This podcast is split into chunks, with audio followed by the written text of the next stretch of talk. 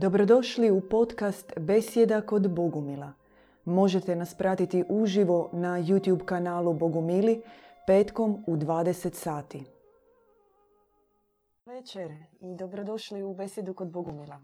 Večera s nama Marija Magdalena. Lijepo vas pozdravljamo, dobro nam došli. I veteranka naše besjede Ekstvar Monda. Dobro večer. tri sestre, tri bogumilice za večeras e, otvoriti jednu poprilično čini se banalno, ali zapravo intrigantnu temu. Spojili smo dva pojma koja su često bila nespojiva u povijesti, u filozofiji, u kulturologiji, žena i bog. E, Marija Magdalena. Kako to da žena i bog nisu nikad bila dva pojma koja idu zajedno? Zašto? Uvijek zajedno.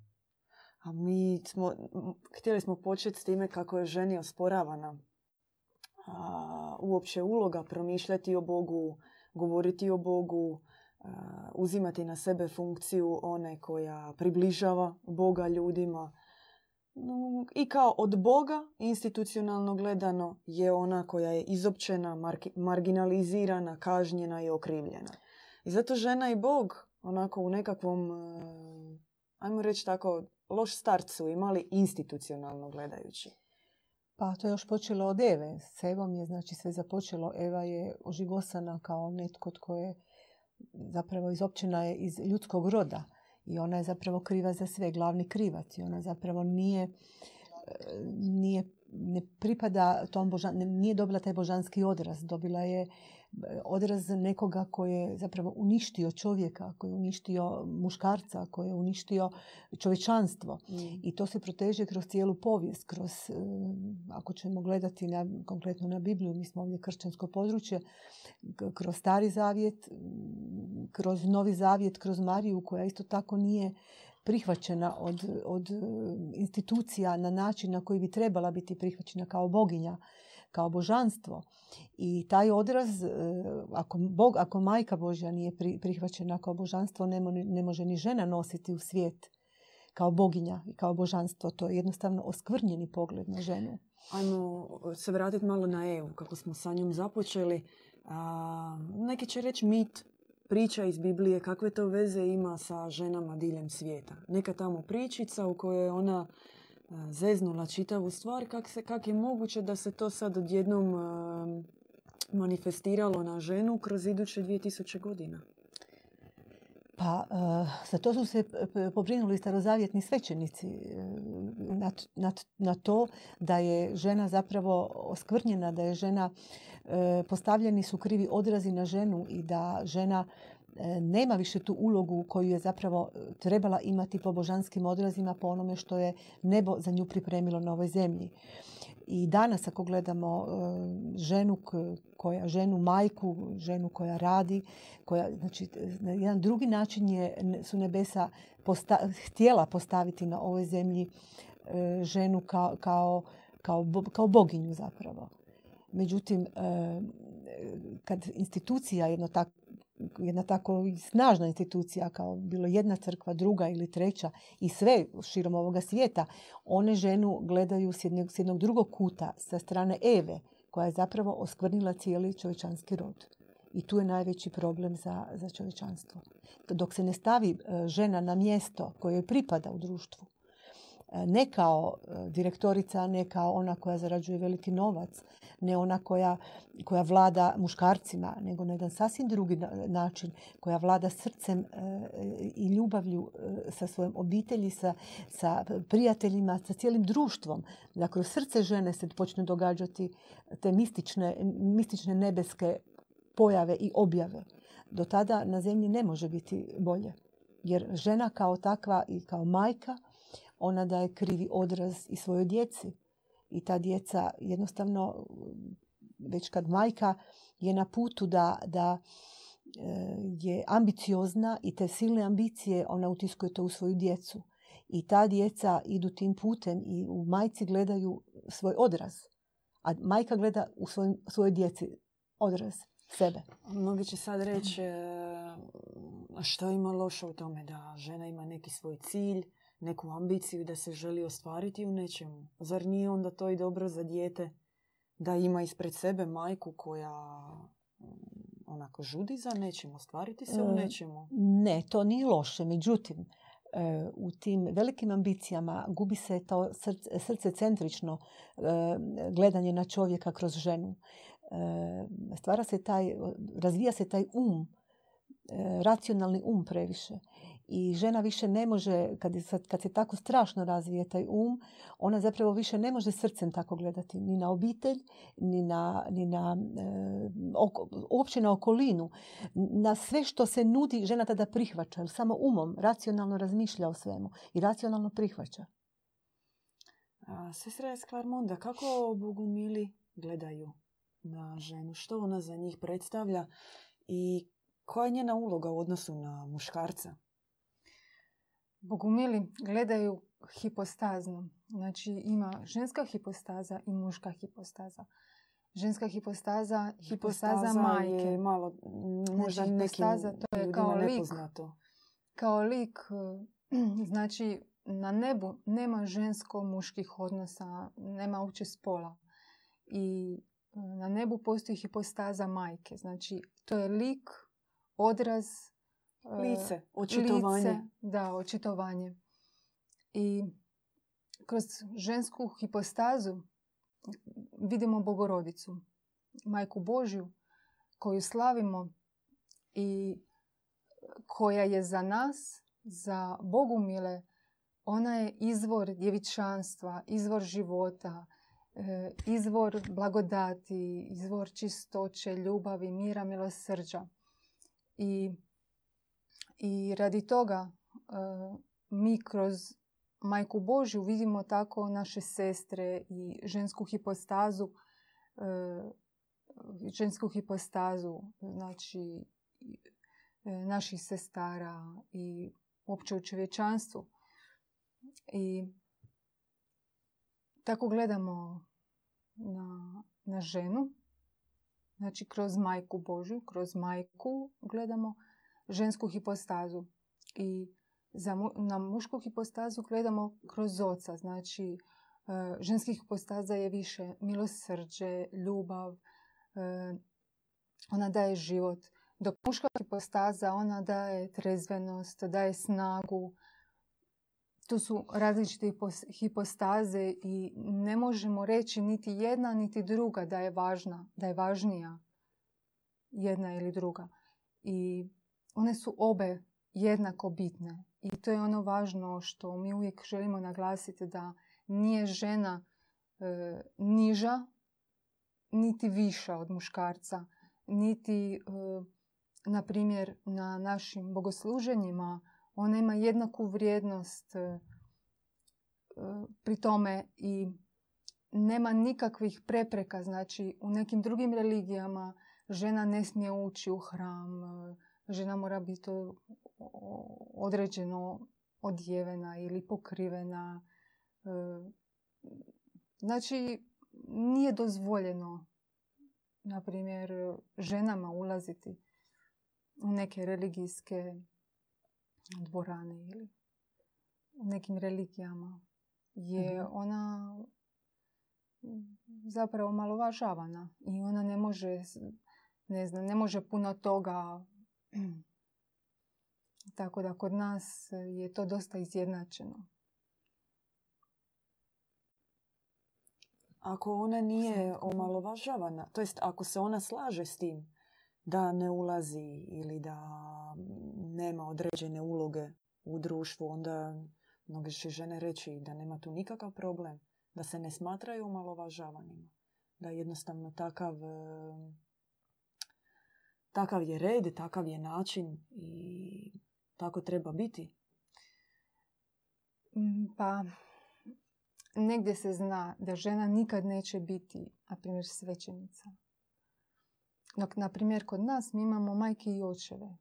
I svako od nas može biti i majka i, o- i otac, ovisno znači, o spolu. Ali kod nas je moguće znači, uspinjati se i dostići neke stupnjeve. Dok za razliku od drugih religija, tu odmah znaš da ne možeš biti ne znam koliko visoko jer jednostavno si žena. Ja bih nadodala e, da nikad u našoj eklezi, to jest nikad u našoj zajednici nisam čula pojmove da se upotrebljavaju emancipacija, Da. feminizam, potreba za ravnopravnošću. To su bili jednostavno takvi suvišni pojmovi. Žena se uvijek smatrala i odnosilo se prema njoj ne- samo ravnopravno, nego nije bilo potrebe. Zatim, kako je nebeski pogled na Boga, da je on i otac i majka i da, sebi, da u sebi ima i muške i ženske karakteristike, tako se taj nebeski pogled prebacuje istovremeno i na čovjeka. I od brata se očekuje razvijati u sebi više žensko lice, žensku hipostazu, ženske karakteristike, kako je rekla sestra Eskarmonda, više milosrđa, nježnosti, strpljenja, um, razumijevanja, pokrivanja cijele situacije. Dok se kod sestara očekuje isto tako, očekuje naravno, ohrabruje da razvijaju vatrenost, neustrašivost, Odvažnost. e, Hrabrost. odvažnost, e, da se nauče razmišljati premudro, da, da vide neku širu sliku, da, da budu zaista odvažnije. I takav pogled i na muškarca i na ženu, zapravo ta očekivanja, ona su više neke unutarnje želje i blagoslovi da se ide ka nekoj bližoj varijanti Boga i za, mu, i za brata i za sestru i za muškarca ženu e, jednako. Međutim, postojala je znači, u svijetu u kojem e, živimo emancipacija, borba za ženska prava, razni feministički pokreti, sve je to postojalo. I postoji danas. I postoji i dan danas. A, I sad kad se vratimo na Evu, kad pogledamo kako je to sve funkcioniralo kad- kod nje, njoj je zapravo oduzeto. U samom startu je oduzet Evi, toj Evi koja inače znači živo biće, Eva kao život, živo biće, je oduzet život. Ona je nasilno optužena za taj prvi grijeh, nasilno je optužena za paloga čovjeka, a, za izgnanstvo i na nju je svaljena krivica koja zapravo nije njena. I imam osjećaj, ne znam kako se vi slažete, ali da se čitavi svi ti pokreti kasnije koji su u neko suvremenije vrijeme se javili, nastali zaista kao potreba da se vrati ono što je Evi oduzeto. Makar se to nije vidjelo na, na vanjsku stranu. To je na van ti pokreti, oni su izgledali kao da je onako Krenuli su u krivom priča, je. smjeru. Oni Da. su krenuli u krivom smjeru. I žene su se poisto, počele poistovjećivati sa muškarcima i fizički. Znači, Mm. mi nemamo tu fizičku snagu koju imaju muškarci. Ne možemo reći da ju imamo. Počele su raditi muške poslove. Neke dizačice utega se E, Tako ne bi je, složile počele su s se, pa dobro, mislim, to je sad već, to isto nije, ja mislim da nije lijepo vidjeti neku ženu koja je dizačica utega, čisto, evo, vidjeti nekoga takvog, jer to nije lijepo. E, drugo, e, žena, žena je stvorena da isto tako bude božanstvo na zemlji. Ne da bude, ne da bude e, nečiji sluga. I krivo, je, krivo su postavili temelje da su žene potlačene ako su doma domaćice, ako nemaju svoju karijeru. Žena u, u svojoj obitelji ima ulogu. Ona može i raditi i biti domaćica i dobra majka. I ti svi feministički pokreti koji danas e, e, kruže svijetom, oni zapravo uništavaju e, muškarce. To je zapravo uništavanje muškaraca. I svijet u kojem će muškarci biti uništeni, neće se iz takvog svijeta ni, ni žene moći dići.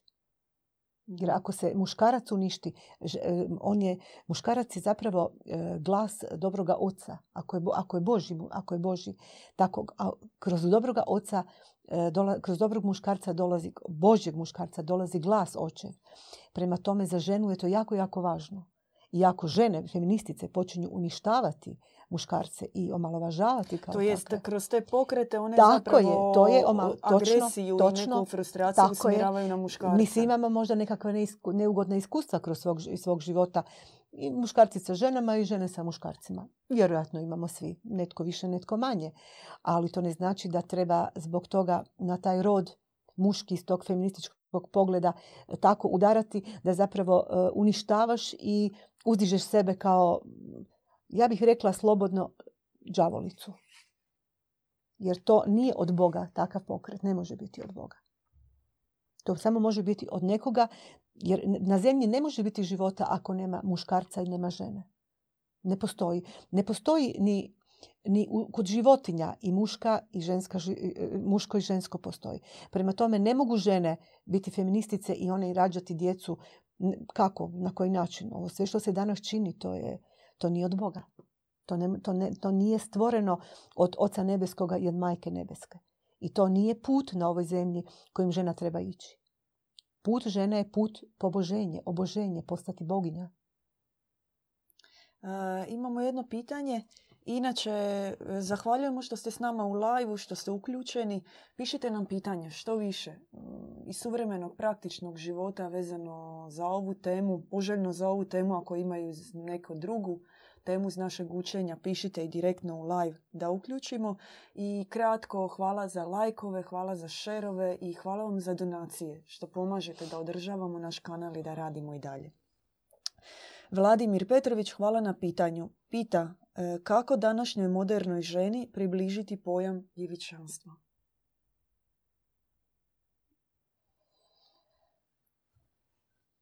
Možda mogu ja nešto? Može.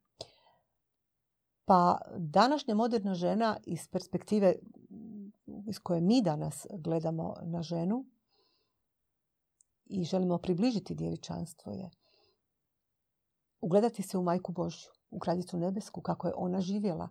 Ne mislimo mi na, na povijesno vrijeme kako je živjela, ali na način na koji je živjela za, za, svoga, za, svoje, za svog sina i kojim djevičanskim pogledom je gledala na svoje dijete djevičanskim pogledom gledala na svakog čovjeka, na sve njegove učenike.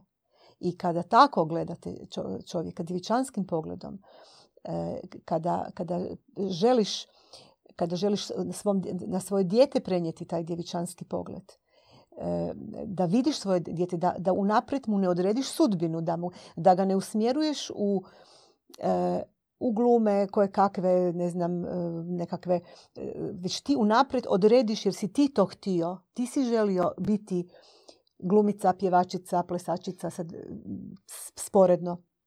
I na, na taj način reflektiraš to na svoje dijete. I u tom trenutku, to je već jedan put do djevičanstva. A približiti e, današnjim ženama djevičanstvo je kroz bogumilsku zajednicu, kroz bogumilsko učenje, no, međutim, na djevičanstvo poziva ipak sama Majka Božja kad dođe vrijeme.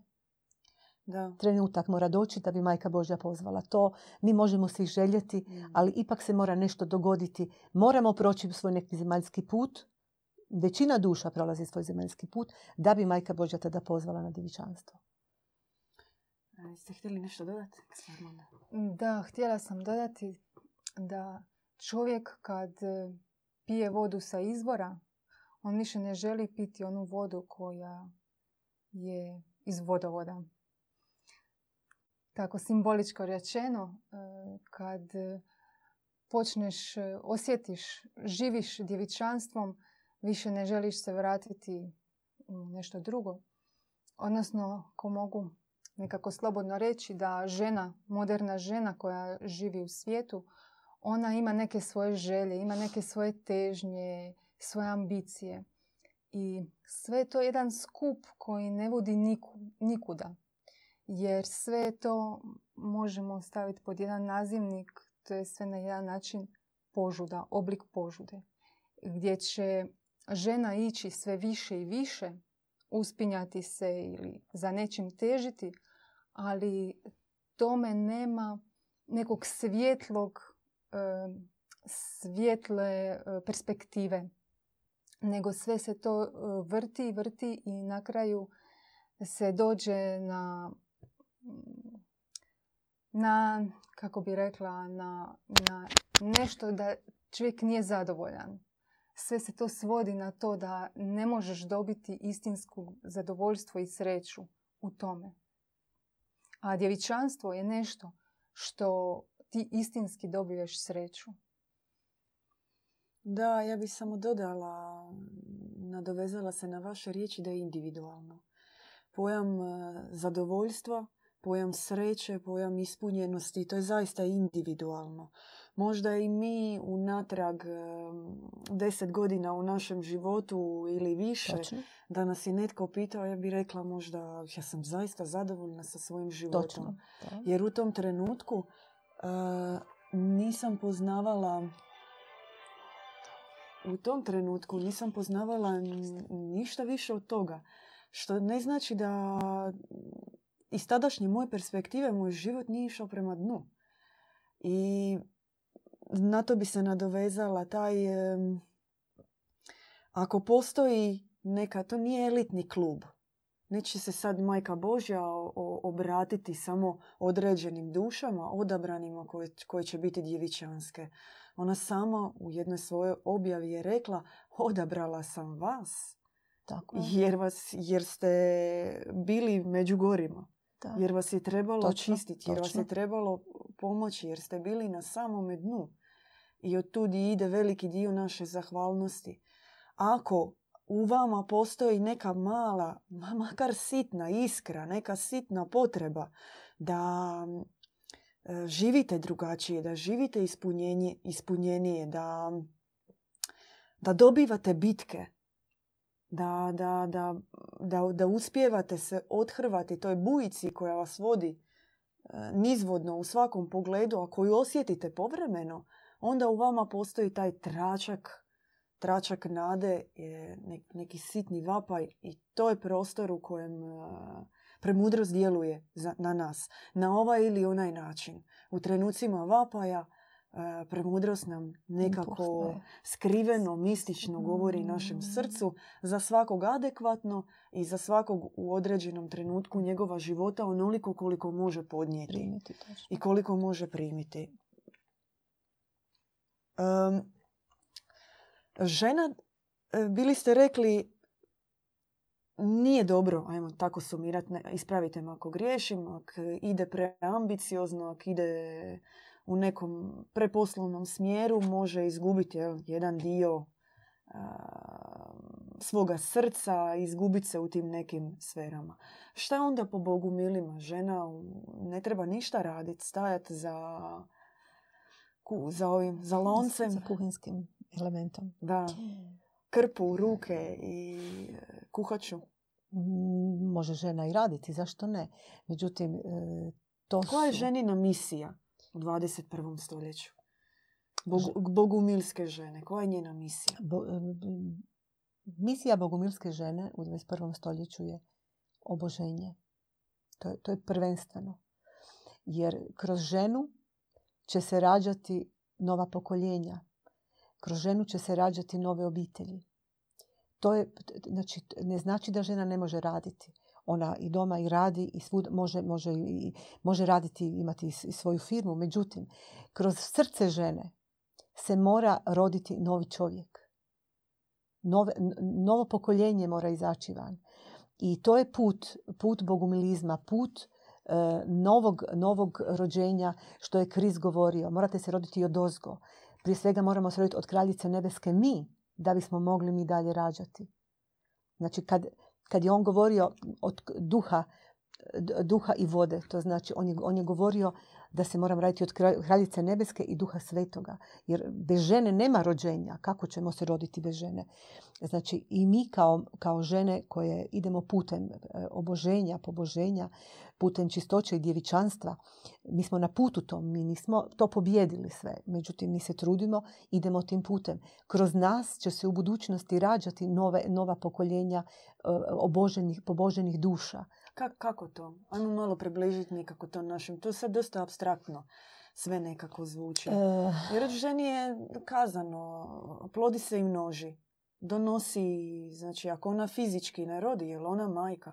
Je li žena? Kako ona može rađati druge Može rađati, može. Tako da e, u, u našu zajednicu dolaze duše, nove duše i kroz naše, naše duhovne majke koje su prošle put pročišćenja, poboženja i koje su na jako visokom stupnju. E, one rađaju ponovno duše kroz njihova srca, kroz njihova trpljenja za te duše, kroz njihove molitve, e, kroz njihove savjete, razgovore s njima i e, te duše koje dođu i koje su na samom dnu bile, te duše, duše se pobožuju i obožuju. I one će da sutra ili za, koju, za neko vrijeme postati isto tako e, duhovne majke koje će rađati nove duše.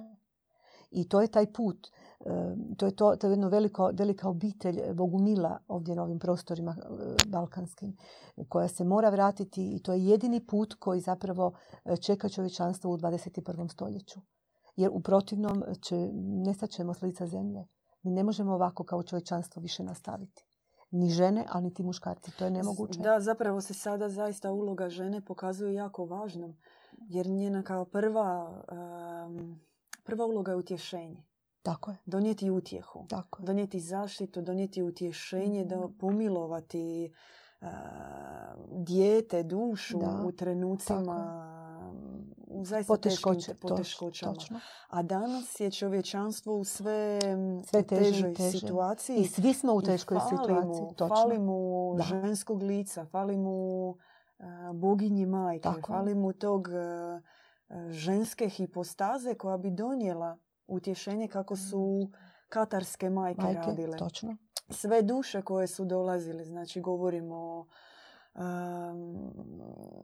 o katarskim dvorcima tamo od 13. 14. stoljeća koji su dolazili u te dvorce, u gralove dvorce, uvijek su prije nego što su se penjali gore, prije nego što su ulazili u na viši stupanj. Na viši stupanj u visoke kontemplativne sfere prvo su ih dočekivale majke. Da, one su ih utješivale, one su pronalazile i riječi i duhovnu snagu i srca za umiriti ih od boli, strahova i udaraca koje im je ovaj svijet nanio. One su provodile s njima vrijeme i pripremale ih zapravo za ono što slijedi nakon toga. Kao da se na neki način duša pripremala na susret sa Bogom kroz srce majke. Da, točno. Da, da čovjek je danas traumi, traumiziran, straumiran i prvo što njemu treba je majka koja će njega utješiti, koja će ga zaštititi, dati mu mir. I zato mi slavimo toliko majku Božju. Zato što je danas ona najvažnija i ona nas dalje vodi k ocu. Nakon čišćenja, naravno. Jer mi ovako traumatizirani ne možemo doći k ocu. Jer mm, naše srce bi puklo, valjda. Trebamo se pripremiti i zato je potrebna majka. I zato su i katarske majke e, znači dušu pripremale za tu katarzu, za to čišćenje i dovodile je ka očevima, odnosno Ocu nebeskom. Što još, e, može da malo približimo ljudima, što još današnja bogumilska sestra, žena, može raditi da približi Boga čovjeku? Je li, ili sam ja krivo postavila pitanje možda? Meni je prvo palo na pamet škola majke Marije Magdalene. Marija Magdalena je obožavala Krista i ona je mm, govorila ne o distantnom Kristu, nego sjedinjenom. Ona ga je bezumno volila, bezumno i ludo, bezgranično. I ona je imala svoju školu obožavanja Krista. I to je bila duhovnost. I e, mnogo je ljudi išlo u tu školu. Znači ona je bila u Efezu, je tako, u podnožju i e, bilo je dosta, dosta popularna i Marija Magdalena je tom svojom ljubavlju zaražavala druge. Znači, odnosu prema, prema Kristu, prema e, ljubljenom. I taj e, odraz žene danas trebaju prihvatiti u ovo vrijeme danas. Zbog toga kad žene prihvate takav odraz, znači ljubećeg Krista, znači da, da e, takve budu prema svom mužu, prema svom partneru, onda će se puno toga promijeniti u poredku muško-ženskih odnosa. Ja bih još dodala da ženama treba puno toga pobjeđivati u svojoj prirodi.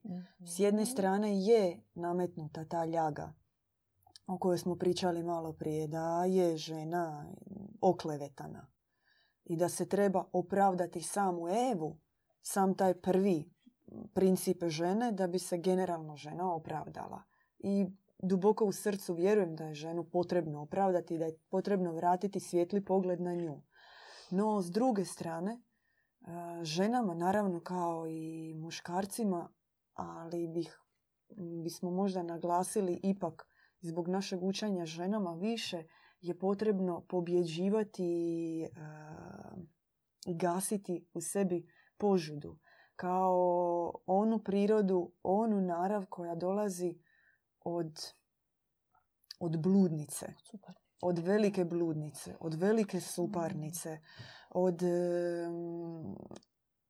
antipoda boginji, svjetloj boginji, od antipoda djevičanskoj boginji djevi majci. Kao onoj koja kao uzurpatorica, koja e, želi ukrasti mjesto boginji djevi majci, stavlja sebe kao e, primjer one kako treba izgledati žena. Kako se to očituje? U, e, u fizičkom izgledu, u potrebi za atraktivnošću, za privlačenjem, naravno govorim sad fizički, kroz neke geste, mimiku, način govora, način hoda, kroz e, neke nutarnje porive i želje kako živjeti, čime, na primjer, dominacija, tjelesna dominacija, na primjer, nad muškarcima. Kontrolirati muškarce preko nekih svojih tjelesnih e, atributa. Tjelesnih atributa. Uživati u tome opravdavati se i prikazivati se u ovom svijetu kao snažnu preko svoga tijela i naravno da još sve ostalo što dolazi uz to. I sad je ovo možda neki banalni primjer takav preko fizičkih atributa. Postoje još subtilnije varijante, perfidnije koje idu i preko i odgoja i nekog e, rodovog programa, znači nekog genetskog prebacivanja. Na punom toga nam još treba progledavati kao žene i puno toga bih dodala još je potrebno raskrinkavati kao izvore onoga što ženu čini ženom. Na primjer, razne serije, razni ti seksi grad e, kojima su se žene uvijek pronalazile, mnogi romani u kojima je uvijek ta neka slika ljubavna, idila. tjelesna, idila, romantika. romantika, hranjenje za tim, to jest mm. potreba da živiš u tom nekom, u nekoj magiji onoga što je žena i kako bi ona trebala e, izgledati. To je danas i kroz tu odjeću koja se, koja se plasira koja je, ja ne znam to sad više uopće kako se izraziti, ali to je nešto što je nakaradno, što je neukusno, što je ružno, što uopće nema smisla više to ni sa odjećom, to ne znam kako se to zove. E, to, je, to su koje kakvi plesovi, razvratni plesovi koji danas e, se nude toj, toj omladini, toj, tim mladima, e, pa i, svim, pa i starijima. To više nema ni sa plesom više veze. Ja bih čak rekla da je to i hrana koja se danas sprema je takva. Kad vi pogledate e, te koje kakve vrhunske kuhare, na koji način se servira ta hrana, to je bolesno. To je isto bludno. Znači, kroz, kroz sve se ta požuda i taj blud e, isprepliče, kroz cijeli taj e, svijet je sve, sve je samo naslada, naslada i naslada. A žena je ta koja tu vodi jednu, jednu ulogu jako veliku jako veliku ulogu. I kad se, ako se sjetimo e, prošlog stoljeća Coco Chanel, kad je obukla hlače, i kad je ona zapravo uzela tu muški, taj gard, e, e, mada opet ja, ja sam to isto voljela sam njezinu garderobu gledati, priznam kao žena, ali i sviđalo mi se je to.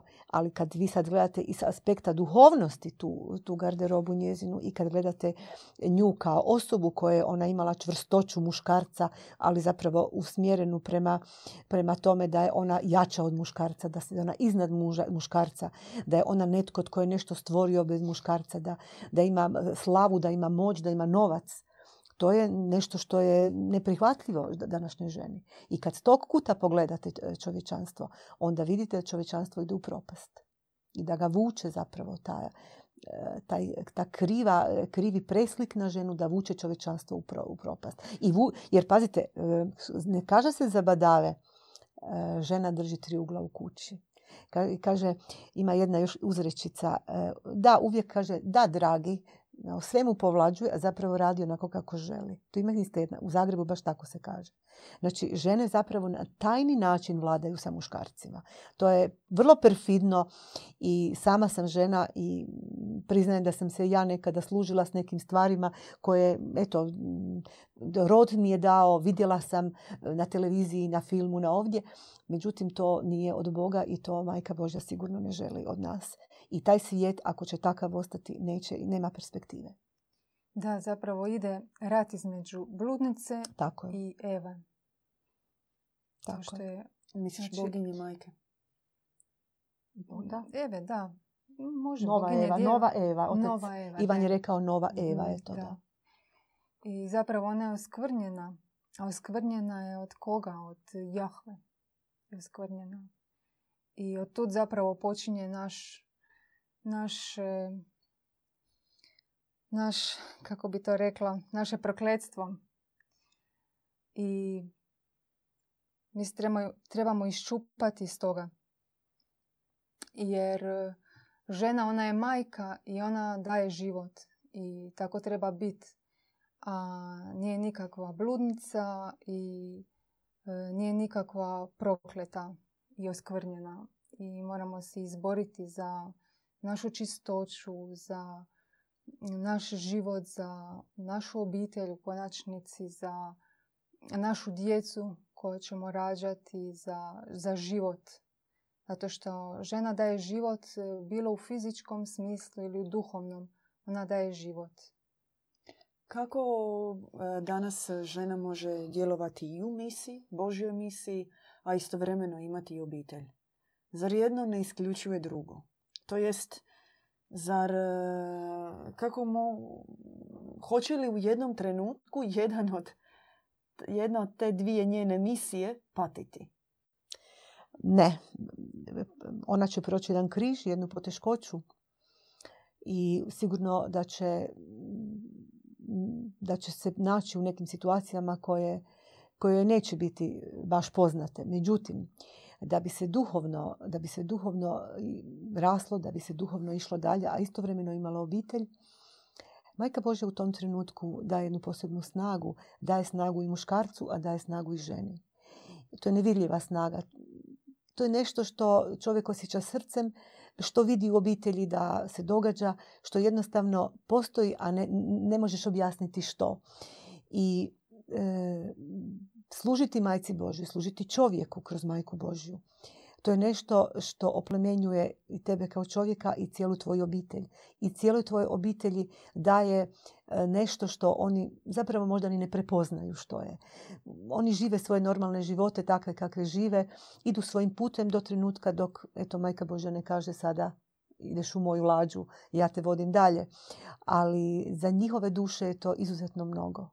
Izuzetno mnogo i oni u svom, svojim životima e, mogu i napredovati, može im posao dobro ići, može, sve može super biti. A da vi zapravo služite majci Božoj, da, da ste na tom putu koji zapravo ona vas je pozvala i ona vam je odredila. I reći, reći majko, majci Božoj da, to je nešto što u ljudskom srcu nema cijene. To je nešto što čovjek e, može samo onaj koji je dovoljno propatio na ovoj zemlji i osjetio tu milost kraljice nebeske. Ja bih rekla, nadodala bih još na vaše riječi da pogotovo ako netko ima djecu, da djeca, da je dobro da djeca osjete da sami roditelji, pogotovo konkretno u ovom slučaju mi govorimo majke, žive za neki visoki cilj. Za cilj koji je van, van, van gabarita svjetovnog, zemaljskog. Da, Koji nije za plaću, koji Da. nije za, za nešto materijalno. materijalno. Da. Nego da djeca vide da njihovi roditelji žive za jedan duhovni ideal, za jedan bolji svijet, za stvaranje boljeg svijeta, za konkretnu promjenu. Jer koliko god, samo bi još nešto kratko dodala, možemo mi sad govoriti ovdje da mi smo žene, da mi smo bogumilice, da mi služimo premudrosti, se. majci Božoj Da. i tako dalje. Ali ako ništa od tih plodova nema u našoj obitelji, nama će da. vlastita djeca zamjerati što mi izlazimo sa nekim knjigama u ruci da. ili što mi razgovaramo s ljudima. I za njih mi nećemo biti ništa drugačiji od nekog prosječnog licemjera, Tako farizeja kojeg oni viđaju svakodnevno u svom životu, Mhm, počevši od profesora pa nadalje. Točno.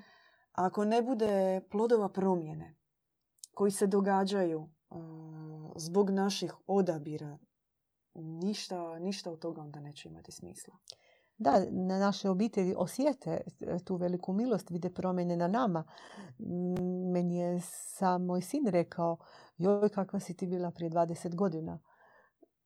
Dobro, ja sam sada i starija, ali ti starije žene mogu biti i razvratne i ponašati se kako ne priliči, ne doliči, pogotovo starijim ženama, pa ni mladima ne doliči.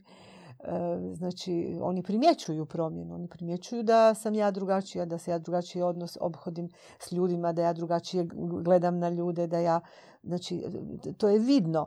Znači, to je jedan, jedan dobar, dobar impuls obitelji e, da oni mogu e, eto, osjetiti tu, vidjeti, znači na očigled vidjeti, ali i osjetiti tu milost koju nebo spušta kroz takav jedan život.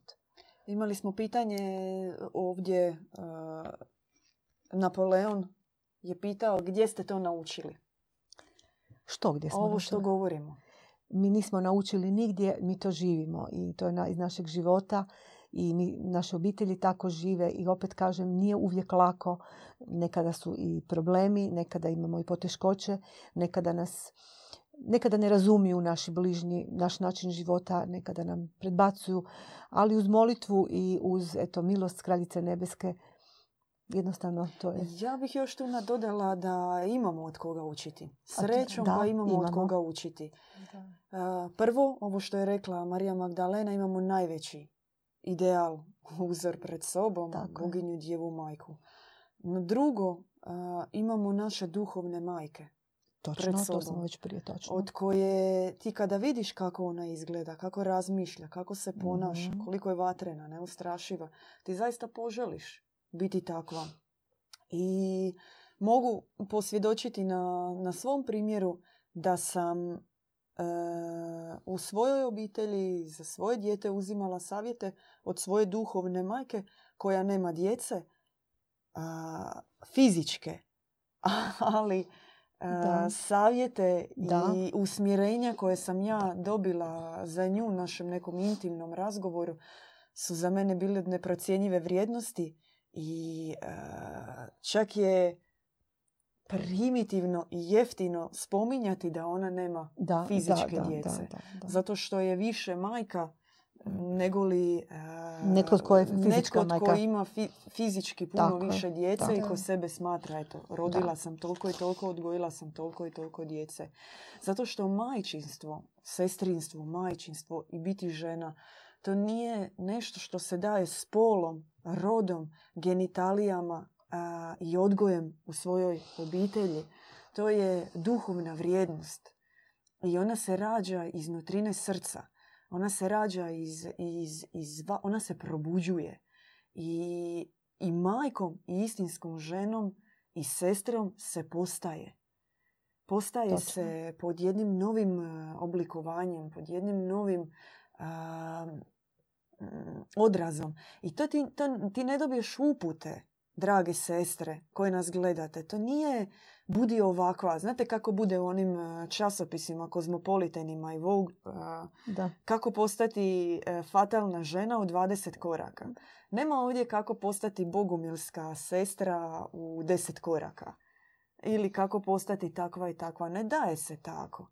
Ti vidiš i ti poželiš biti takva. I u samom, u samom tvom pogledu kada ga usmjeriš prema takvoj nekoj osobi, kada se ti zaista oduševiš, da ne upotrijebim riječ zaljubiš u takvu duhovnu majku, već jedan dio njenih duhovnih karakteristika, Prelazi tih božanskih nebeskih karakteristika direktno prolazi u tvoje srce. Ali ništa od toga neće proći dokle ti još uvijek imaš neke druge e, zapečaćene stvari u svom srcu. To ne ide tako. Ti možeš gledanjem, e, velikom željom postati takav, e, zaista se roditi onda od svoje duhovne majke.